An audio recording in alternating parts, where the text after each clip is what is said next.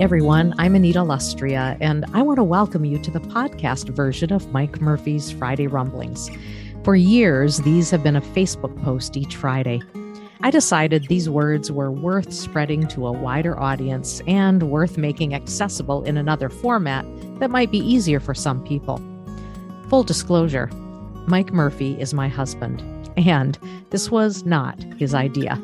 In fact, I'm the narrator. Rob Bell says everything is spiritual. You might listen to this podcast and say, wait a minute, it sounds like there is some political content included.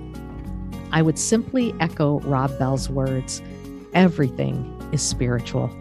Give the rumblings a listen and see if you agree, or maybe you'll disagree. But I guarantee it will be food for thought. Whether you agree or disagree, keep the conversation going. Also, if you want a print version of the rumblings, you can find it in the show notes or friend Mike on Facebook. And now, let's rumble. Rumble 1. One of the most cowardly things ordinary people do is to shut their eyes to the facts. C.S. Lewis. Fox News, to their shame, is not covering the January 6 hearings. They know what they're doing. The network doesn't want their audience to see and hear what their hosts have been covering up for the past couple of years. Rumble 2. St. Augustine writes in his Confessions You have made us for yourself, O Lord, and our hearts are restless until they rest in you. Many believe that this sentence captures the essence of the desire that dwells in the deepest part of every human being it's the desire to know and be known by God. Rumble 3. In the wake of deadly mass shootings in Buffalo and Uvalde, Texas, Representative Chris Jacobs of New York, a congressman serving his first full term in the House, stunned fellow Republicans by embracing a federal assault weapons ban and limits on high capacity magazines. Speaking from his suburban Buffalo district a week ago, about 10 miles from the grocery store where 10 black residents were slaughtered, Mr. Jacobs framed his risky break from bedrock Republican orthodoxy as bigger than politics. I can't, in good conscience, sit back and say I didn't try to do something, he said. It took only seven days for political forces to catch up with him. On Friday, facing intense backlash from party leaders, a potential primary from the state party chairman, and a forceful dressing down from Donald Trump Jr., Mr. Jacobs announced that he would abandon his reelection campaign. We have a problem in our country in terms of both our major parties. If you stray from a party position, you are annihilated, Mr. Jacobs said on Friday. For the Republicans, it became pretty apparent to me over the last week that this issue is gun control, any gun control. Nicholas Fandos and Jesse McKinley, New York Times. One of the members of Congress, a Republican from Florida, showed up in a Zoom committee hearing about gun laws with his own firearms on the table in front of him. I just shook my head in disgust when I watched the video. This is the kind of immature approach to a serious issue that is indeed worrisome and potentially dangerous. What kind of person does this, especially after what we've been through in the past few weeks? Will someone like this vote for common sense gun legislation? Nope. He's driven a stake into the ground, as have his colleagues. My biggest fear is that they will embolden the crazies who are eager to use all those assault rifles and high magazine revolvers they bought. How many crazies are there? Who knows? Too many, I'm thinking. I wrote this to a Canadian friend we in America don't have the moral or political resolve to solve gun issues. This is our sin. We will do everything we can to parse, excuse, and justify anything that has to do with, with guns. But we won't do what's necessary to dive deeply into the issue and come up with legislation that will help to resolve the fact that kids are being killed and that guns are being sold to people who shouldn't be allowed to possess a pea shooter. The Second Amendment has become our 11th commandment. That is to our shame. It's what is making us the laughing stock of the free world. Anita and I enjoyed watching an Amazon Prime documentary called Jesus Music. Of course, Anita knew and interviewed many of the folks featured. That made it even more fun. Tommy Coomes of Love Song caught my attention when he said, Faith doesn't get passed on automatically. Every generation has to fight for it. Sometimes fighting for it doesn't happen until you fight against it for a while. I find that much of the fighting isn't against God, it's a fight with the institutions that represent God. Some end up throwing both God and the institutions away. And then what? That was Rumble number four. I think I forgot to say that.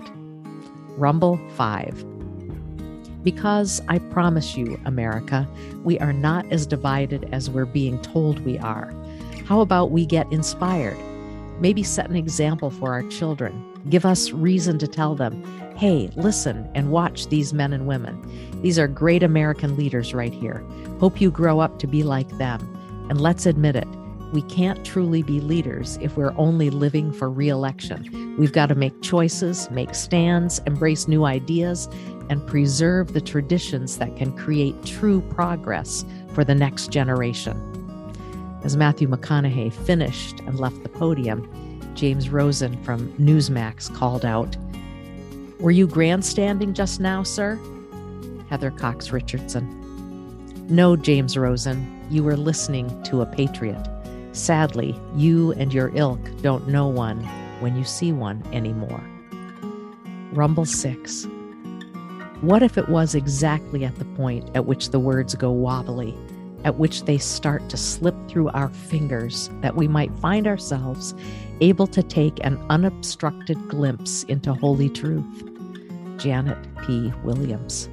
If this isn't one of those times when words are wobbling and answers don't come easily, I don't know what would qualify. I do believe that our good God is, indeed, trying to get our attention. Let's open our eyes and unplug our ears. Holy truth is trying to tell us something, and it's important. Rumble 7 Jesus was ready willing and able to jump to the aid of anyone being bullied. Now he asks us to do the same thing. Rumble 8. I do not want to see the Republican Party ride to political victory on the four horsemen of calumny fear, ignorance, bigotry, and smear. Margaret Chase Smith, GOP Senator from Maine, June 1, 1950. This was a brave response to her party's love affair with Wisconsin Senator Joseph McCarthy.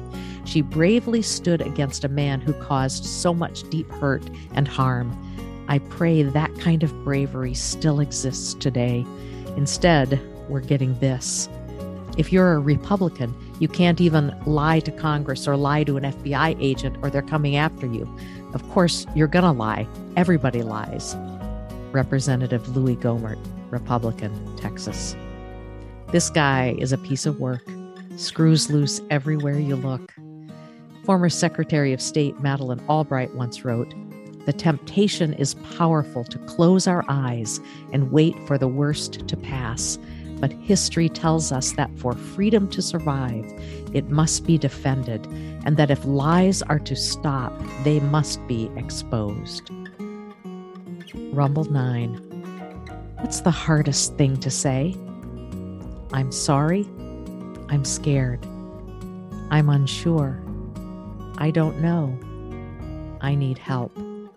It's my fault. Worcestershire. Worcestershire, that's a given. Now, what's next? Which of the remaining ones are hard for you to say out loud? It might make for a good journaling exercise or a great discussion starter for a small group. Rumble 10. Skepticism is a virtue. It requires a willingness to question conventional wisdom and the guts to accept something after you discover that it's actually true. Denialism, on the other hand, is a willful rejection of reality. It's safe and easy and unproductive because there's no room to change your mind. Skeptics are a key to the scientific method organizational design, and even investing, Often, people in denial pretend to be skeptics. It feels more powerful than acknowledging that we're simply avoiding change. Seth Godin. Sticking your head in the sand has never been a particularly good idea. And yet, I know people who do it religiously. Habitual avoidance is cowardice. Deciding to not know serves no one well. It diminishes the impact of your life.